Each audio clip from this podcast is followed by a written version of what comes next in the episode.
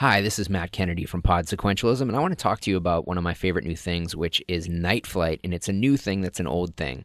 If you grew up uh, watching cable television in the mid to late eighties, Night Flight was this amazing television show that was produced by Stuart Shapiro that would be a collection of awesome music videos and cult movies and just really interesting interviews with punk rock, um, personnel, and just like cult movie figures.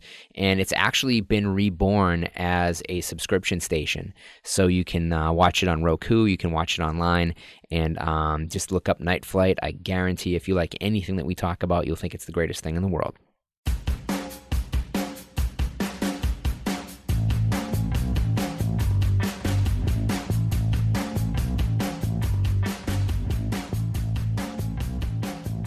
Hello and welcome to Pod Sequentialism. I am your host, Matt Kennedy. And uh, Pod Sequentialism is, of course, brought to you by Meltdown Comics and Collectibles, which is where we're recording today and where we record most days. Um, also, La Luz de Jesus Gallery, where I am the gallery director, and uh, the Wacko Soap Plant Superstore, which is uh, an icon of pop culture in Hollywood. So um, my guest today is my friend Marc Heuck. Hello. And um, Marc, Marc and I um, go back a ways, and it's really interesting because our paths had crossed many times, I think, before we realized who each other were. And um, I guess the the the thing that most people will probably know you for at this point is um, Marc was the film geek on the Beat the Geeks television show. Mm-hmm. And what's interesting is we had known each other for quite some time at that point um, as members of Record Club Los Angeles. Yes. And uh, we would meet up on Sundays and um, bring over crates of records, which would be themed, and would all play like three songs and then just talk about stuff and, you know, have a meal and have some drinks. And we realized that um, I had been the prototype when they were pitching to Network for the Film Geek. And I can't stress enough that I was the wrong person for the job, and that especially after seeing um, Marc on the show, that he was absolutely the perfect person for the job.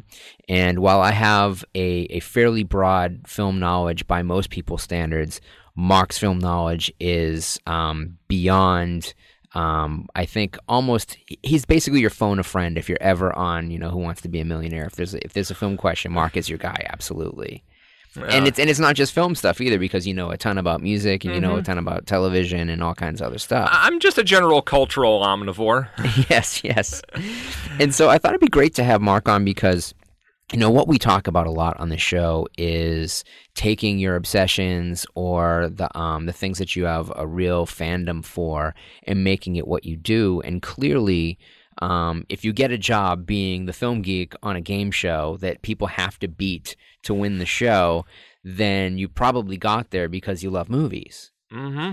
And so let's talk about that. You know, like, at what point did you realize that, you know, movies were not just what they were for everybody else around you? Well, I, I got film obsessed really early, and like like fourth grade. Mm-hmm. And I came, I think I came to movies via television because mm-hmm. you know, I was, I I was a se- I was a seventies kid. I was you know raised babysat at, by the television. Yeah, yeah. and um. Uh, and one of the wonderful things about the internet is uh, you when you think that you're alone in something and you realize there are entire swaths of people who had the same thing. Yeah. I was one of these, uh, you know, what I thought weird kids who was alternately terrified and fascinated by studio logos at the end of T V shows. Like, there were certain logos where, you know, like if It, like, I had to leave the room or I had to change the channel because I, I, I couldn't bear them. Right. You know, because uh, in the seventies, it seems like all the studios were like, all right, let's compose jingles that will scare the, the pants off of children. Yeah. yeah. Uh, and that's funny because, um, and I too was a seventies T V baby. And um, I remember that the In Search of program, mm-hmm. which is a great Alan Landsberg speculation yeah. series, which was definitely an influence on just about every unsolved mystery show that followed ten years later in the nineties and uh, in, in the late eighties and the nineties, and and especially like the X-Files. I mean, you can kind of go through the episodes of In Search of and find the the subject matter for for latter X-Files episodes, and it was narrated by Leonard Nimoy. And there was a bumper for that on the local Boston, Massachusetts station, which was an A B C affiliate for um, In Search Of, early on Saturday mornings. So as a kid, you get up early to watch, you know, mm-hmm. Saturday morning cartoons, and they would run this bumper that had the screaming skull in it. And every time that would play, I would jump up from in front of the television, you know, jump up off of the green shag carpet and run into my parents' room and like hide under their bed for like a minute. And then when I was sure that that commercial was over, I would get up and go back and watch television. Oh, oh I'll go you one better. Um, uh, there were certain like P S As yeah. that uh, I knew and that scared me so badly that, and I knew that N B C had a tendency to run them during their Saturday morning lineup. Mm-hmm. So for years, I would not watch N B C cartoons, yeah. Yeah. regardless of. What do I? Because I was just so afraid I was going to encounter that P S A. Because yeah. like, because I thought like a couple years, oh, all right, they've stopped running it, but no, it, it came, came back. back, and like, no. Uh, so, but anyhow, I got it was a combination of watching television. Uh, my father uh, was kind of an early adapter, and you know, he had. Uh, an eight millimeter setup, and you know, watch we watched home movies a lot, oh, and wow. and then when my parents split up, um, my mom upgraded to a Super eight projector, and I found out you could get like short Super eight films from the library, and started oh, yeah. renting those. You know, before there was even home video, mm-hmm. and I think I. And there was a there was a there was a theater with a second run theater within walking distance of my home, and even as early as you know seven years old, I would go there by myself when I could for P G rated stuff, or I'd badger my dad to take me for R rated stuff. Now, is this this is in Ohio? Is this Cleveland or Columbus? Cincinnati. Cincinnati. I left out the only other city that I know. It's the three C's. That's yes. What... And Cincinnati's actually very close to Kentucky too, right? Oh yeah, like uh, like right on uh, the the river border. Yeah, I've I've flown into that airport and flown into Cincinnati, yes, and then the Cincinnati, stayed in, in Kentucky. Yeah, the Cincinnati airport is in, in Lexington, uh, not Lexington. It's in Kentucky. In Kentucky, yeah, yeah. That's interesting. So the um, this is you know, and Ohio is such a great Midwestern state, and I think that it's it's a perfect pulse for America in a lot mm-hmm. of ways. Um, and certainly it's, it's always a battleground state in elections. It's, you know, one of the, the states that people love to stump because, you know, it's, they feel like they're getting a real great general consensus of what, of what people like.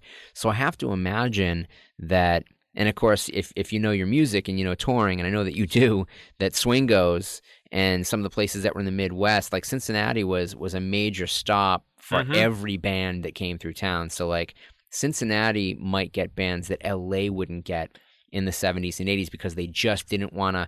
They had um, their concerts would stop maybe like Chicago, middle middle of the country. They'd go down to Texas, and there were no dates that would validate them going to the West Coast, like a, a lot of East Coast bands. Mm-hmm. So um, that it, it really is kind of the the temperature taker of the country. Well, I remember in in eighty-four. Uh, Prince did a secret show mm-hmm. at uh, Bogart's in Cincinnati, yeah. just about the time that Purple Rain was going to open. Wow! So, and he also recorded a bunch of tracks with uh, Sheila E. there at uh, uh, Fifth Floor Studios. That's where Love Bazaar was yeah. recorded.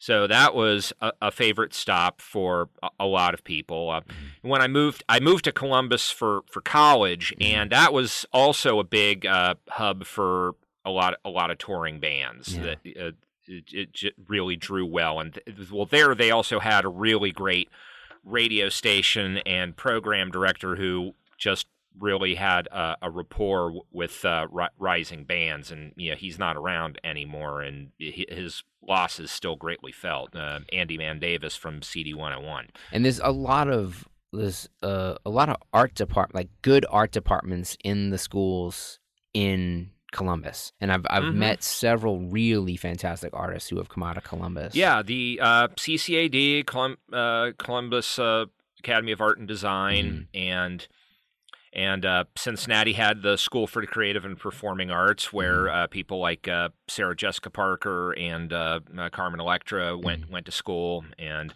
I, I applied there, and I got accepted, but uh, my mom wouldn't let me go. So I had to go. I had to go to Catholic school, just you know, like.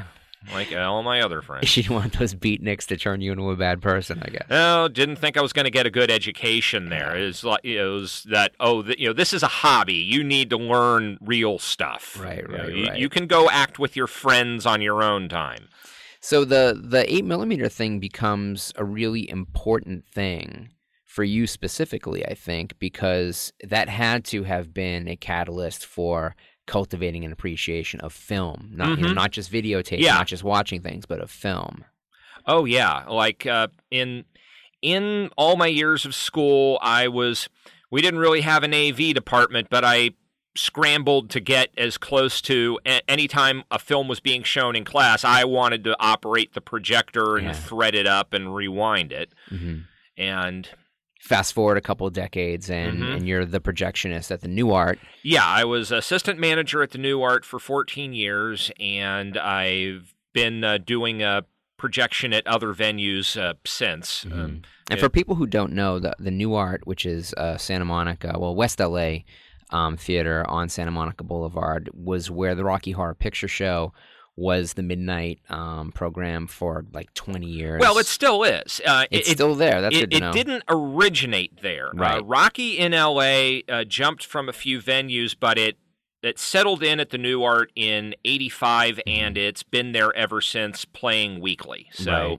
so it is probably one of the longest runs of the movie in the country, especially weekly runs, because mm-hmm. a lot of venues don't do it weekly. They'll do it bi-weekly or monthly. So the fact that they've kept it going for all this time on a regular basis is really impressive. And but New Art has uh, a big history in cult film. Yeah. That when um, it, it's been around for years. It used to be a preview house mm-hmm. for for movies. It wasn't initially open to the public, and then in the fifties it started, you know, doing art films, and then in seventy-four is when the organization that became Landmark Theaters uh, took it over and started operating it, and that's when it really started, you know, be- making a mark in terms of uh, they were the first venue to show Pink Flamingos and mm-hmm. Harder They Come and Eraserhead, and those ran for consecutive years at midnight.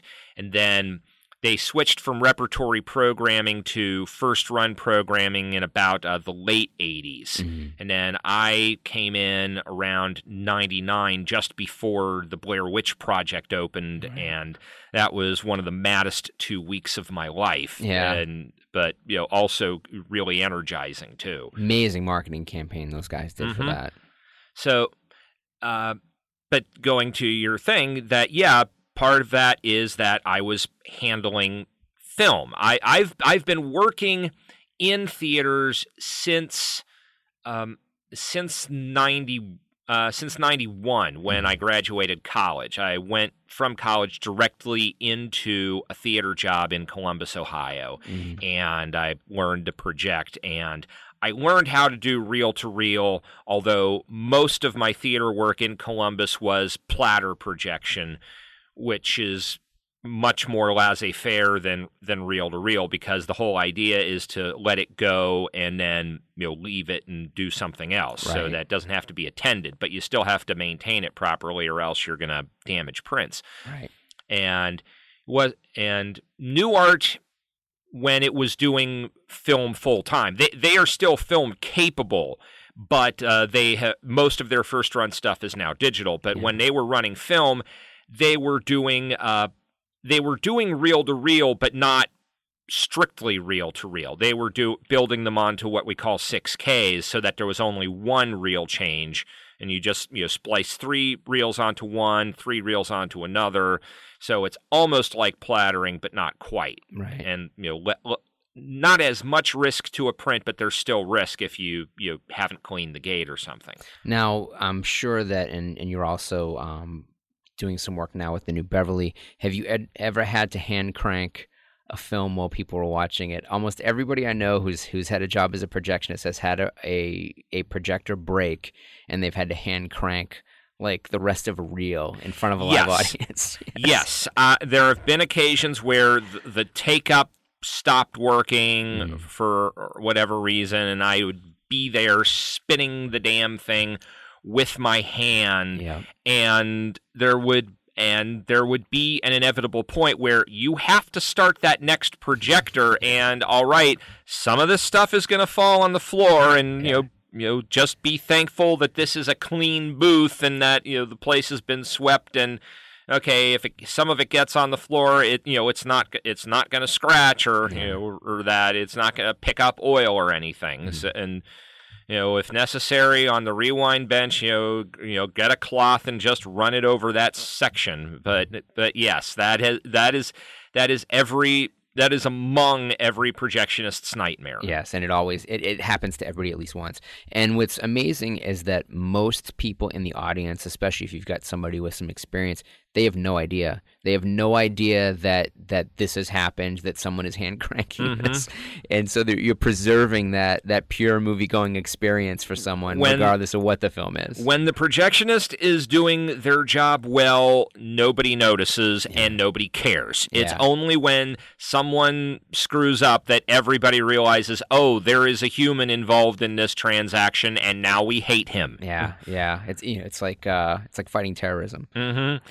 Yeah, uh, like I've, and it's always one of those jobs that everybody thinks they can do better. Is like, uh, you know, the, the person who insists that the focus is off, even though it's a soft focus movie, mm-hmm. you know, where, and so you actually, just to shut them up, you a, you actually deliberately take it out of focus and then bring it back in just to make it look like you've done something. Right, right. Well, and, and clearly the theaters that you've worked at are like these Filmophile type theaters where mm-hmm. there's going to be a couple people that think they know more than they do. Oh, yes. And um, in Los Angeles, it tends oh. to be an even larger oh, group of those of types of people.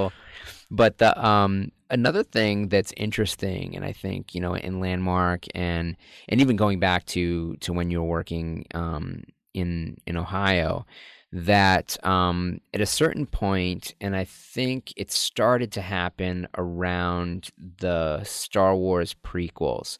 Um, I knew Tim West, who had been the projectionist at Mann's Chinese for forty-five years, and he was the last guy to get let go from um, the Mann's Theater, when it was still the Mann's Chinese Theater. Mm-hmm. I think another company has sin- since bought yeah. out Grauman's.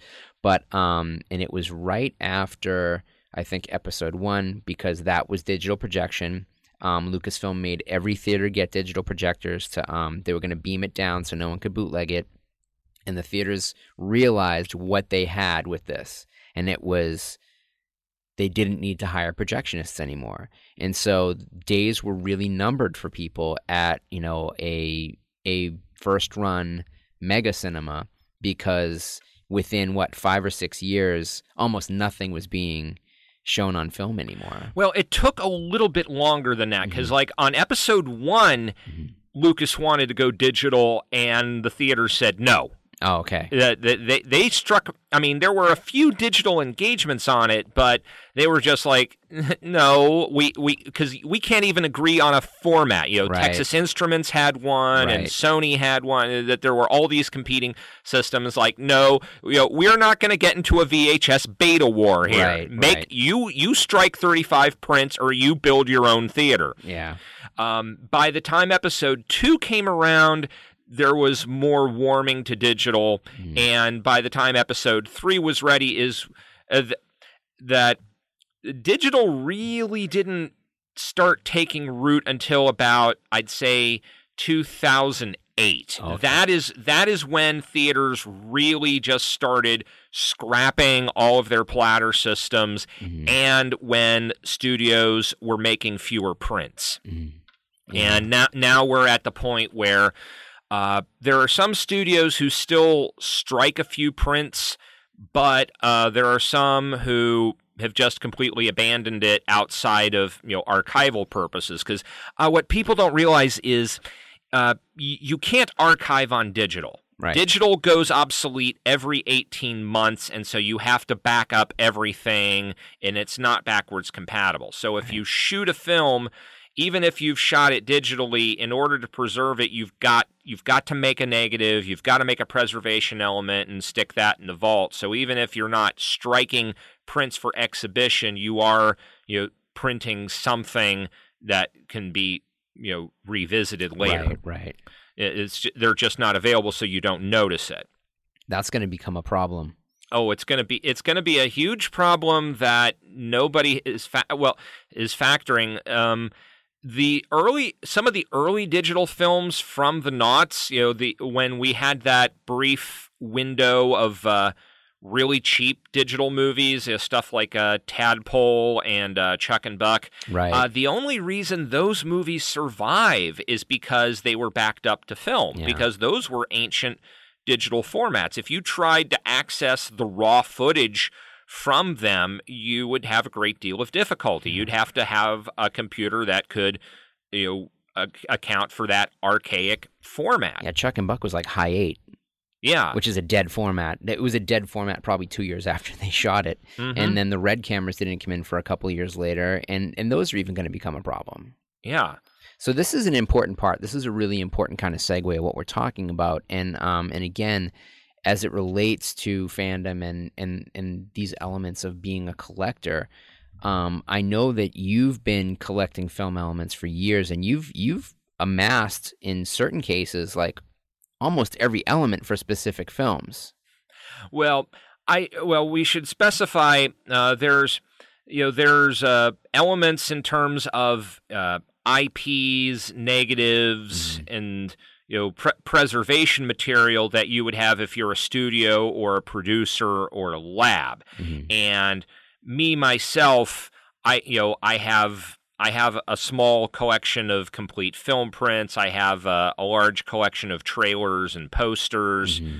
and you know, so uh, so essentially, on if you know, if, if you're a re- like for the repertory theaters in L A, I'm constantly loaning out posters and trailers from mm-hmm. my collection, and occasionally a, a complete print. Mm-hmm. And so in some occasions, if I had my own theater, I'd you know I'd be totally covered in terms of just you know you know providing like the first couple weeks of, of programming for right. myself, because I'd have okay I have this movie, I have this trailer for this movie, and I have this poster for this movie. uh, you know I'm all set. Yeah, we were in the the last episode as this airs um, was with David Gregory, who I worked with at Blue Underground, and he was mm-hmm. one of the principals behind Severn Films. And what we talked about in, the, in a kind of like indie film one oh one type of um, podcast was you know when I ran Panic House and I'd be getting elements from Toei. Sometimes they didn't have any of the the elements beyond just the film master. And in film licensing, especially in independent films and films that have kind of fallen through the cracks a little bit, if it's not a major studio picture, even if it is part of a studio deal, um, you don't necessarily get a copy of the film. You don't necessarily get any um, visual aids like a poster or any key art, that you sometimes have to go and source that stuff out. And so you know, when I was at Hollywood Book and Poster and I had a, a really big network full of, of other collectors, the um, I knew who to talk to to get that stuff.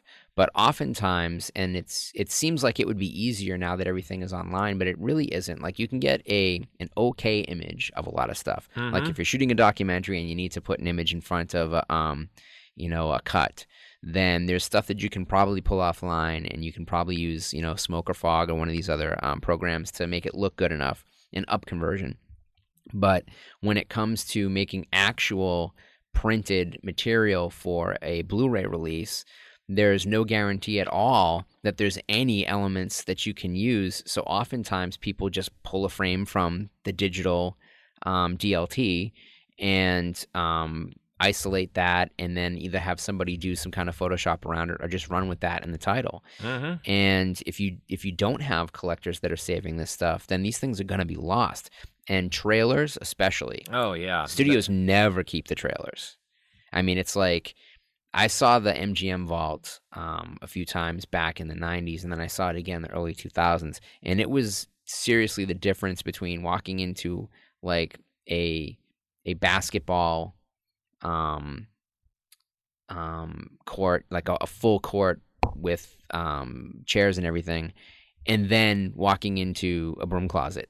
Like the difference in what they were hanging on to, and their their thinking was, oh, we we've got these digitally.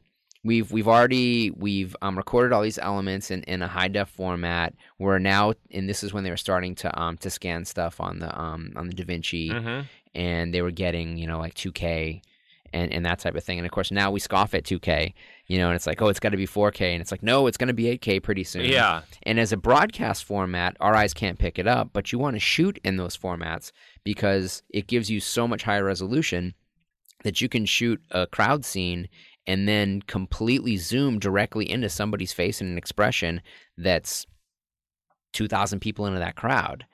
But it becomes important as an archiving format because you have that much more crisp of an image, but you still have to keep saving it and keep saving it and keep saving yeah, it. Yeah, you can't save dissolves. it once and forget it. Right. You, and you've got to...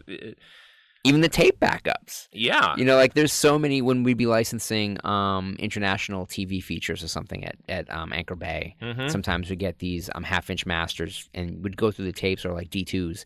And um, this is very technical language that no one's going to get, but you can totally Google it. Yeah. And, um, you know, it'd be I'd be sitting in a room and just watching and just making uh, notations about how much dirt was on the master, how much dirt was in the negative, and what it was going to cost to clean it up. You know, you do your one, twos, and threes. Mm-hmm. You want to clean up your your um your threes, you know, all of them if you can. If you're doing any kind of cleanup, yeah. If you're going to release a special edition, you're cleaning up all the threes, probably all the twos, and um maybe you leave the ones alone and you get most of them.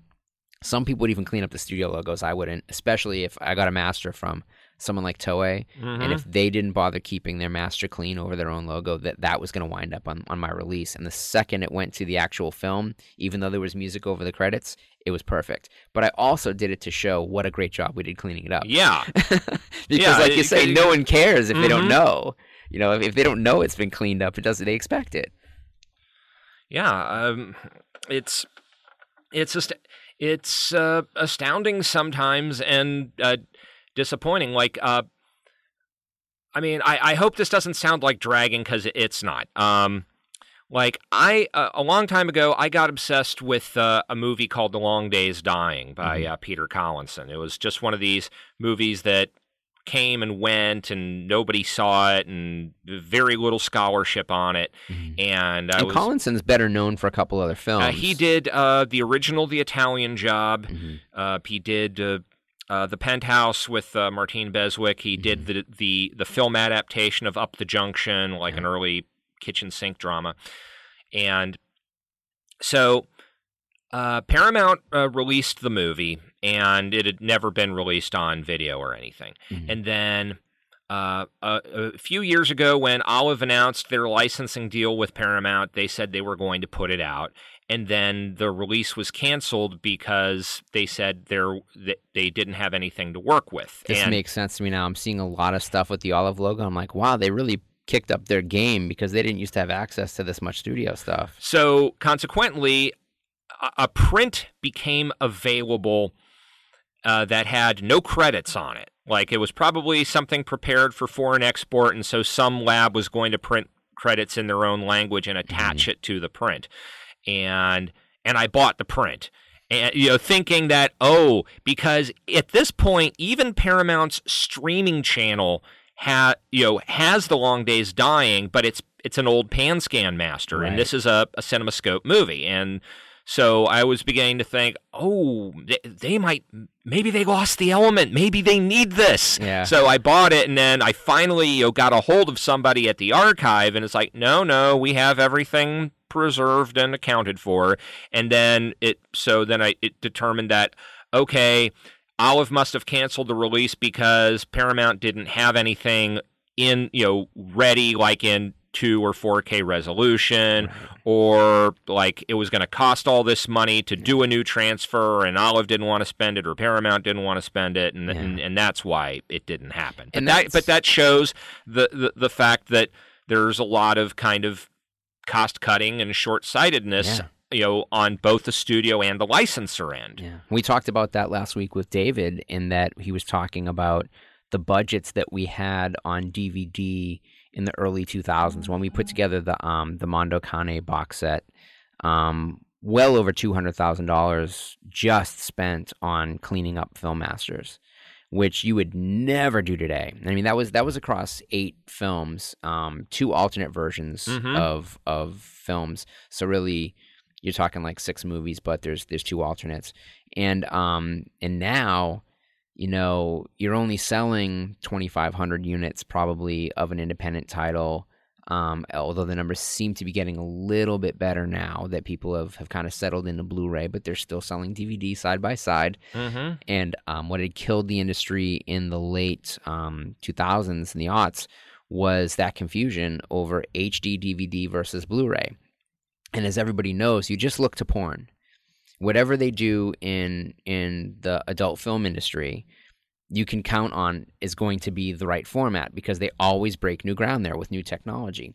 And but because, you know, Sony had a stake in one and and somebody else had a stake in something else. And there was also this really interesting argument that was put forth at um, I think it was the Consumer Electronics Show. It was at C E S one year, and it was when V S D A was still around, mm-hmm. but it wasn't at V S D A. And someone said, you know, H D D V D is going to take off because people think they already have it. They hear H D, and they'll go and they'll buy an H D D V D, and they'll bring it home to play in their regular D V D player, and they'll follow a thirty dollar mistake with a three hundred dollar mistake. And that actually did prove to be true in the early days. And H D was cheaper than Blu-ray, mm-hmm. so consumers went to the cheaper format, which was supposedly of the same quality. But it didn't win the war. Um, when Sony got really, really behind Blu-ray, that was kind of the, the determining factor. Well, I think I well, m- what I remember is I think porn initially wasn't going to Blu-ray because Blu-ray was a proprietary technology of Sony, and H D D V D I think was Matsushita, but they were mm-hmm. kind of more like, you know, anybody can have this. We're mm-hmm. not. But like Sony controlled the means of production of Blu-rays. They were getting a cut of everything. Yeah. And it, the perception was, oh, well, they don't want to get in on porn, so they're not going to press it. Therefore, the porn's going to go to H D D V D. Right, right. And I think, well, what happened is, and this has been, you know, a big pet peeve of mine, uh, Sony basically uh, destroyed M G M in order to get James Bond for Blu-ray, yeah. is what happened. Because they tried, because first off, I mean, I could so do it. We'll never see Only Game in Town on D V D. It's never coming out. No, I think Twilight Time is going to, They, I think they might have already put it out, oh, actually. Wow, wow. Uh, the, the movie that we just referenced is um, a film that had not been put out on any format for years. I mean, it was one of these kind of big-budget um, films. It's got Warren Beatty, and it's got... Um, Elizabeth Taylor. Elizabeth Taylor. I mean, it's it's like a, a George Ste- title. George Stevens directed. Yeah, I know. Academy Award-winning mm-hmm. director. A, a good movie. Um, one of the few really great films about gambling, you know, and especially for the time. And it's a little bit more aloof than, say, yeah. you know, something um, a bit heavier. But um, it was never put out on any format. So I'm glad to see that the Twilight, who also they've they've got their M G M deal where they've they've got yeah. a first look release. Yeah, they've got they they they, they deal with uh, with M G M, with Sony, with Fox, mm. and uh, and with uh, Channel four in England. Right on. So. They're, they're Those good. Are pretty bare bones releases, though. They're they're not really they're, special editions at all. They're no, that they're because they've only got they've only got like a three year five thousand copy window, so mm. they they don't knock themselves out to do uh, huge stuff. Although it's dependent on what they can get from the studio. Like I have the Twilight Time version of Used Cars, and that's pretty great. I mean, most of that material was already generated by Sony for the D V D, but mm. they did a couple more. Uh, additions to it, and it was a very, very good disc.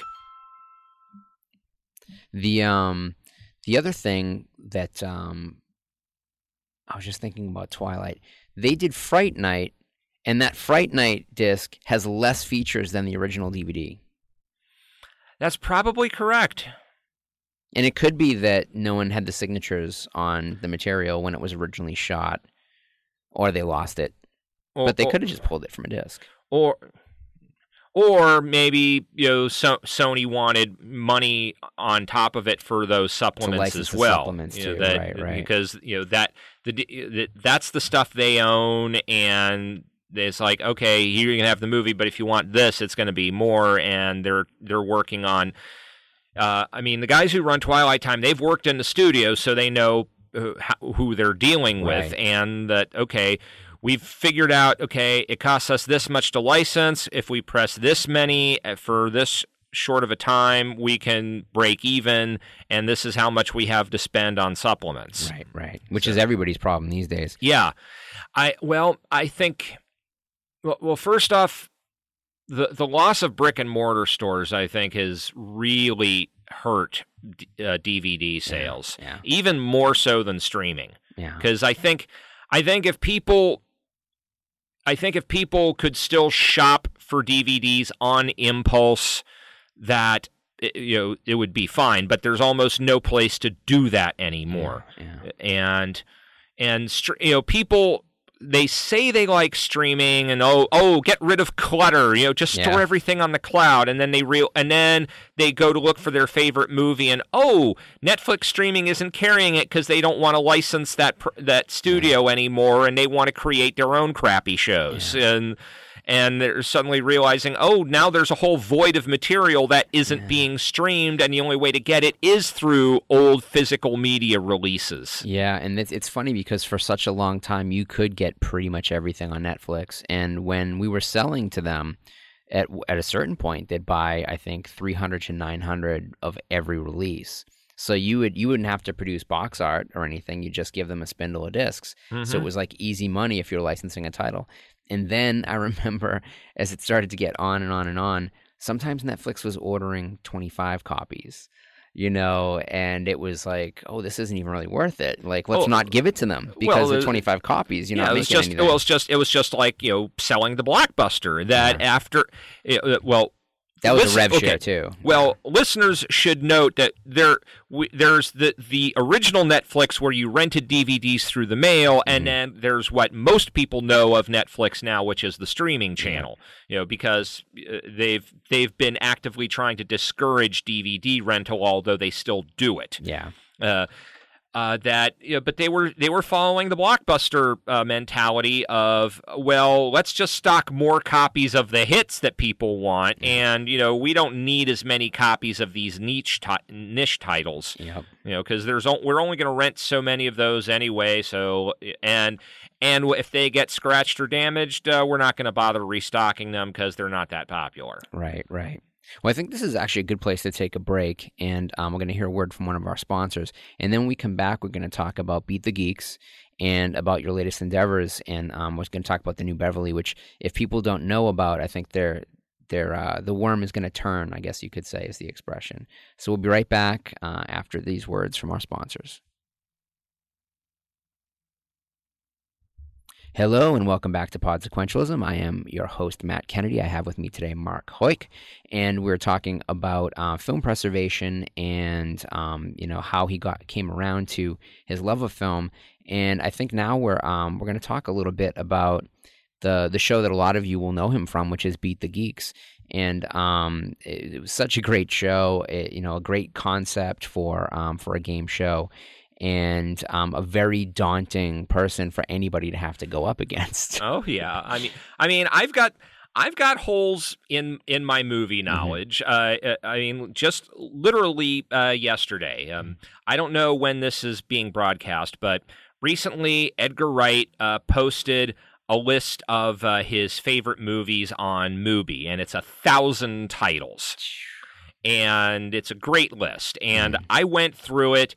And out of the list, there were two hundred sixty-six that I have not seen. Mm-hmm. M- most of them uh, early, like, you know, thirties to late sixties material. So, yeah. Th- so yeah, if if I have an Achilles heel, you know, it's it's in it's in there. Although I'm working on that. uh, so, so, but yeah, there's it's there.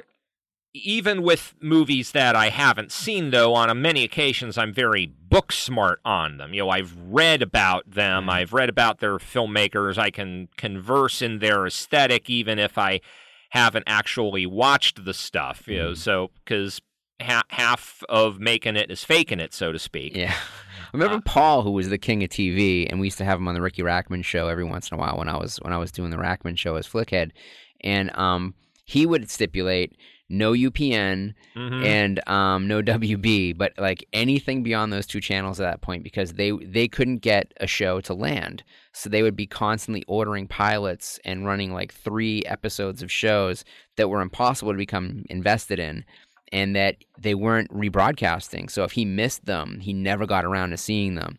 And um, I remember that we would sort of tease him a little bit, and it was like, oh, Paul the king of T V, except dot, dot, dot.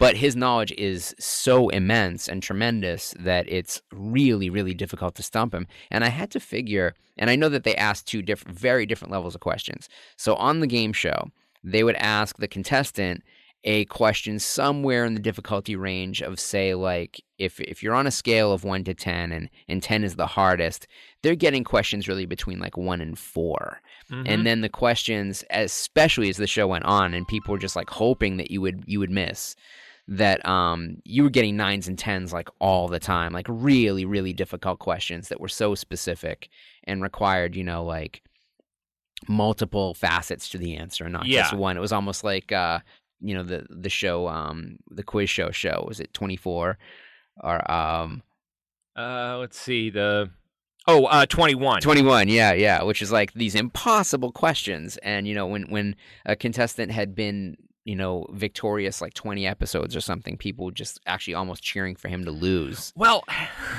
the amazing thing about Beat the Geeks is, uh, it is one of the only game shows I can think of where the over time, the t- you know, and I've gotten this testimony from hundreds of people. Mm-hmm.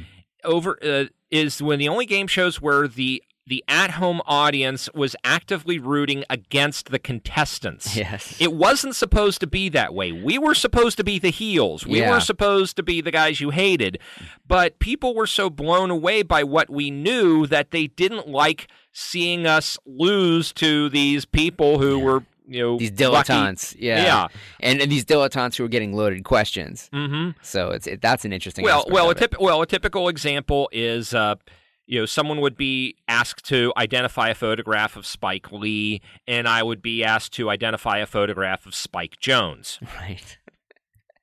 Which is uh, especially in that era too, mm-hmm. where um, we're talking about what year? What year did that start? Uh, it started in two thousand one, and. Uh, It was airing, we stopped making episodes in two thousand two, but it aired all the way till about early two thousand three is when yeah. they finally pulled uh, the plug on the show. When I did the pilot, it was a Chris Gore show, mm-hmm. where Chris Gore, the Film Threat guy, um, had been, he was supposed to be like the M C, and then it was going to be, you know, different divisions, and it would be revolving. Like, it wouldn't necessarily be movie questions every episode. Like, maybe it would be every third or fourth episode. So it had kind of a weird match game um, quality to it. And, of course, now they've, they've brought back match game. Uh, I one of my biggest regrets is that Beat the Geeks didn't get popular enough for me to become a panelist on the match game. I would have been so happy to... Or I Love the nineties or something, you know. Yeah, like, uh, like that... That I, I don't. I'm not going to get into sour grapes. I was luck. I was lucky to you know get on television for the one cup of coffee that I had. Mm-hmm. But considering how many people you know compliment me on Beat the Geeks, they're always amazed at like, why didn't you do more? And it's just yeah. like because people who actually make television never watched the show yeah. and didn't give a damn about it, and that's why nobody hired me for anything afterwards. And that was F X. Uh, well, no, Fox Television Studios produced Beat the Geeks for Comedy Central. Right, for Comedy Central. So there were like two people who owned a piece of it, and um. When Comedy Central uh, decided they didn't want to air the show, F X and Mark Cronin tried to take it elsewhere because I F C was interested right. in taking the show, but Comedy Central didn't want to give it up. So it's it's kind of like, you know, Remington having Steele, not you know, not it, letting you like, get Bond. It's like an it's like an ex-girlfriend who doesn't want to sleep with you anymore, but she won't move out of the apartment, and she jock blocks you when you try to bring over a new date. Right, right, right. So, because consequently, I F C created Ultimate Film Fanatic with, right. Chris Gore, with Chris Gore that Mark Cronin produced. So, yeah. which, uh, which was basically a search for another me. Yeah. And the winner of that was Michael Felsher, who is now like you know one of the big you know D V D supplement guys in yeah. the business. And I wish I had his job, is all I'm saying. It I'm could happen saying. now. It could happen. This is maybe this happens now. People are like, hey, yeah, whatever happened to Marc Heuck? And I'm like, oh, well, now we can get a hold of him. And um, one of the other things, you know, and, I, and it was sort of surprising to to see that um, that I didn't start seeing you in like Entertainment Weekly, because for a long time, the turnover for not like not the main Owen Gleiberman, you know, mm-hmm. um, reviews, but there was a lot of stuff that was clearly written by staff. And the joke in the industry was that um, you can tell that, that the reviews at Entertainment Weekly must be all written by twenty-two to twenty-six-year-old women. And that um, and it turned out to be true for a couple of years, that everybody writing those. And so you'd see that the, the films that they liked skewed a really specific way. And they weren't getting gamer girls. They weren't getting geek girls. They were getting like just your typical um, film student maybe, but probably an intern. Um, writing a lot of this stuff, and they just go through and it's like, oh, what do we have reviews on? Because, you know, Gleiberman didn't want to bother with, you know, a, a seventy-five page snippet review, a seventy-five word um, mm-hmm. snippet review. He wanted to do his features and he wanted to do his, his his two pages, and it got it gave him the ability to sit down and talk to people so that when he wanted to book an interview, they knew that they were getting the feature and that they didn't have to worry about bumping somebody else and then getting a snippet. So that was part of his cachet in being able to go out and do things. And this has always been the racket at magazines, that the the headline writer, they they want that they want to not have to do that kind of grunt work because it hurts their chances of getting the really good interviews. And so I was surprised that um, that you didn't creep into those, but that also that timing coincided with the death of a lot of magazines. It coincided with um, review space getting limited even in the, the local weekly papers. Mm-hmm. And then the other alternatives to things like the Village Voice, the L A Weekly, like the Reader and the, um, the Examiner had started to kind of go underground for a little bit before they got revived again. And so you you you were unfortunately kind of um, catapulted at a point where there wasn't enough um, audience and enough work out there to really turn it into something else. I was a man out of time. Yes. But now with um, people becoming um, more interested in the extra features and them being expected, even on streaming, so that if you buy um, a streaming uh, film on Amazon, you get to buy the features too if they're available. Whereas before you would only get the film in streaming. So even that has become a thing. So it's cool to think that, well, clearly you know more about movies than most of the people that they could hire to do these these these special features.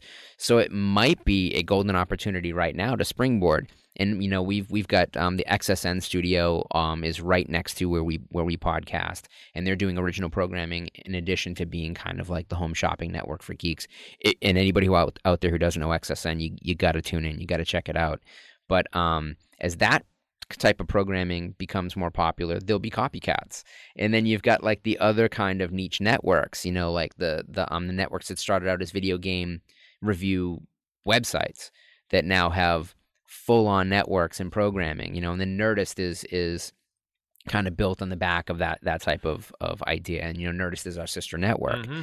So I would hope that um, that given the audience for this show and the location of where we tape and the fact that you don't live too far away and that um, you know that your your knowledge base is is so thick and so wide that the um you know, the fact that you are writing for Night Flight now as well, and that, you know, you're writing the um the text for the New Beverly Cinema, which is Quentin Tarantino's theater in Los Angeles. If mm-hmm. people don't know that, um, when the original owner of the New Beverly, which was kind of the um, revival house, the the really popular revival house in L A, when um when he passed away and there was um this threat of that place being sold and condemned, Quentin Tarantino stepped in and bought the building, mm-hmm. and so he kind of took over the programming with, um you know, Eric well, Caden and... and um. Well, what happened? Well, what happened was he, he he bought the lease and became the landlord for many years, mm-hmm. and then in twenty fourteen he took over actual operation. Operations. And so he's you know uh, everything that gets played has to go through him. Yeah. So he may not pick every movie that plays at the Bev, but he has to approve every one that does. Right, right. So Brian is still pretty much the the managing. Uh, there, uh, it's uh, uh, Brian, uh, Jules McLean, um, uh, Phil Blankenship, uh, Michael Torgan is still there. Mm-hmm. So kind of like that group of people. And I've been, I, uh, they just recently revamped their website, and I've been writing uh, short bullet pieces for the site about some of the double features that I think are worthy of note, uh, especially the ones that don't have as large a familiarity. Like, right. like I'm going to be the one who writes about the Fernando de Leo uh, crime films, crime yeah, film yeah. double feature, Polizio Teshi's. Yes, yeah. Or, or, or uh, last month I wrote about uh, the Andrew Stone uh, comedies that they were playing. You know, you know, the, you know the the, the, le- the lesser known stuff because you know, the, I mean, I wrote. You got to hook up with Bob over at Grindhouse. No, I you know Bob, an, an Academy Award winning oh, well, editor. I, I, I mean, Bob I, I've I've dealt with Bob uh, uh, often. Uh, he uh, he hasn't had anything that I could directly work on, although he he's been seeking one title that I have dedicated myself to trying to find, and I mean, he can't put his full efforts behind it because he's got, you know, he's got to pay the bills as an editor. Right, right. Uh, I've been trying to track down elements and rights holders on it, and I've hit a wall, but I, I, I can't, I can't say what it is because I don't think he want wants to announce other people it either. Competing and looking yeah. for material and then raising the price on them. Sure, sure. The um, we'll talk offline about that. Yeah. But um, well, cool. And now.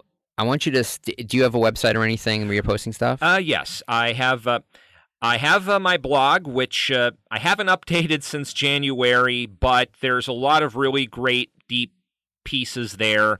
Uh, it's The Projector Has Been Drinking. Mm-hmm. Uh, it's uh, projector has been drinking dot blogspot dot com, mm-hmm. uh, where I, I write really deep articles. Like uh, I wrote a big piece about uh, a forgotten filmmaker named Christina Hornisher and uh, her one feature film, Hollywood nine oh oh two eight, which is not available in the States. Uh, there's one print uh, that rarely screens, but if you can track it down, it's a really... I must confess complete ignorance to that. I'd never heard of it, so that's amazing. I love learning new stuff when I do the show. Or uh, I also wrote a really in-depth uh, breakdown of uh, my favorite movie of uh, twenty fifteen was Phoenix by Christian Petzold, and it is based on a book that also inspired a sixties film called Return from the Ashes with uh, Maximilian Schell and Samantha Egger. Wow. And so I did this big breakdown on the differences between the book, the first feature film adaptation, and Phoenix, because mm-hmm. I was looking for this online and nobody had done it, so I had to do it. I was I'm always hoping someone's going to release the original Dirty Rotten Scoundrels with uh, Marlon Brando. Story. Yeah, yeah. And um, has that ever come out? I think maybe there was a V H S release of Bedtime Story, but as far as I know, there uh, if th- if there's a D V D, it's out of print. Just imagine people who know the Frank Oz film Dirty Rotten Scoundrels, um, the Steve Martin role being played by Marlon Brando. And uh, the Michael Caine role being played by David Niven. Yep, yep. So there's there's there's opportunities out here. And there's all, Film Threat magazine, too. Mm-hmm. You know, Tim's Film Threat has... Um, not not Film Threat, I'm sorry. Um, Video Watchdog. Yes. So um, Video Watchdog um, is... I think he's in a, a pretty regular publishing and, and has been. He, yes. he He's not a guy who misses deadlines. It's always extremely thick. Mm-hmm. Um, there's a lot of really academic writing on film, and mainly genre film, which is great. And it's not so academic that your eyes cross. It's um, you know, the type of, of writing that I think that people who are interested in, in niche and genre film would want to read and want to know about. Oh, yeah. That's where I got a lot of my education, is from Video Watchdog. Yeah, back so, in the day. So uh, I have uh, The Projector Has Been Drinking. I've been... writing uh, shorter, uh, more lighthearted uh, pieces for Night Flight. I just mm-hmm. did uh, a piece on uh, one of my favorite movies, Ladies and Gentlemen, The Fabulous Stains. Such a great movie. Which I also recorded a uh, a commentary, tr- a historical commentary track for, which you can download for free on the web. It's not on the D V D. The legal department uh, at Paramount rejected it. uh, and uh, I also, I'm on Twitter at uh, the underscore H O Y K, the Hoik. uh, and so, you know, that I'm, and uh, I just recently uh, posted my own list at Mubi, a what I call a canon for a new film conversation. Uh, you know, I posted, I listed uh, four hundred films that I'm pretty certain the majority of people have not seen or even heard of, to you know, just add stuff to the conversation, because it seems like a lot of the same films and filmmakers dominate uh, film Twitter, yeah. and you know they earned that position. You know, some some people, I mean. You you think Scorsese is dropped around too much. You know, think about the fact that this guy spent thirty years to build this reputation yeah. and still had to fight just to get a, a decent budget to make a movie. Yeah. So, you know, he's earned that that status, but it's understandable that, okay, we're tired of hearing about him. Yeah. Let's, let's talk about someone else. So yeah. I wanted to give a whole bunch of uh, forgotten or lesser-known Uh, films and filmmakers a boost, and that's been getting a lot of great uh, response from people. Uh, Edgar actually asked me to to write. I a saw list. that. Yeah, so, that Edgar Wright had asked you to, to write that list. So, and when Edgar asks, you have to you have to do mm-hmm. it. The other thing, you know, we every Halloween I put together a list of um, you know, like top horror films, and you look online and it's always the same films, and it's because, you know, honestly, there haven't been so many films that really crack the top ten, that the top ten are pretty much solid. And so I started making, you know, lists that say, okay, not counting these films that everybody knows are like the greatest films, horror films of all time, let's look at the secondary list. And then I'll do, okay, now a secondary list of pre nineteen sixty, you know, and, and to cover like an area film that most people don't even care about or, or avoid. And like, then there's people like you and me who are like waiting, you know, with our hard-earned money to buy those Kino D V Ds that mm-hmm. would come out of like these amazing cleanups in the Black Hawk Films archive, these silent classics, and, you know, like the Tin Pan Alley horror films and, you know, the really the cheapies.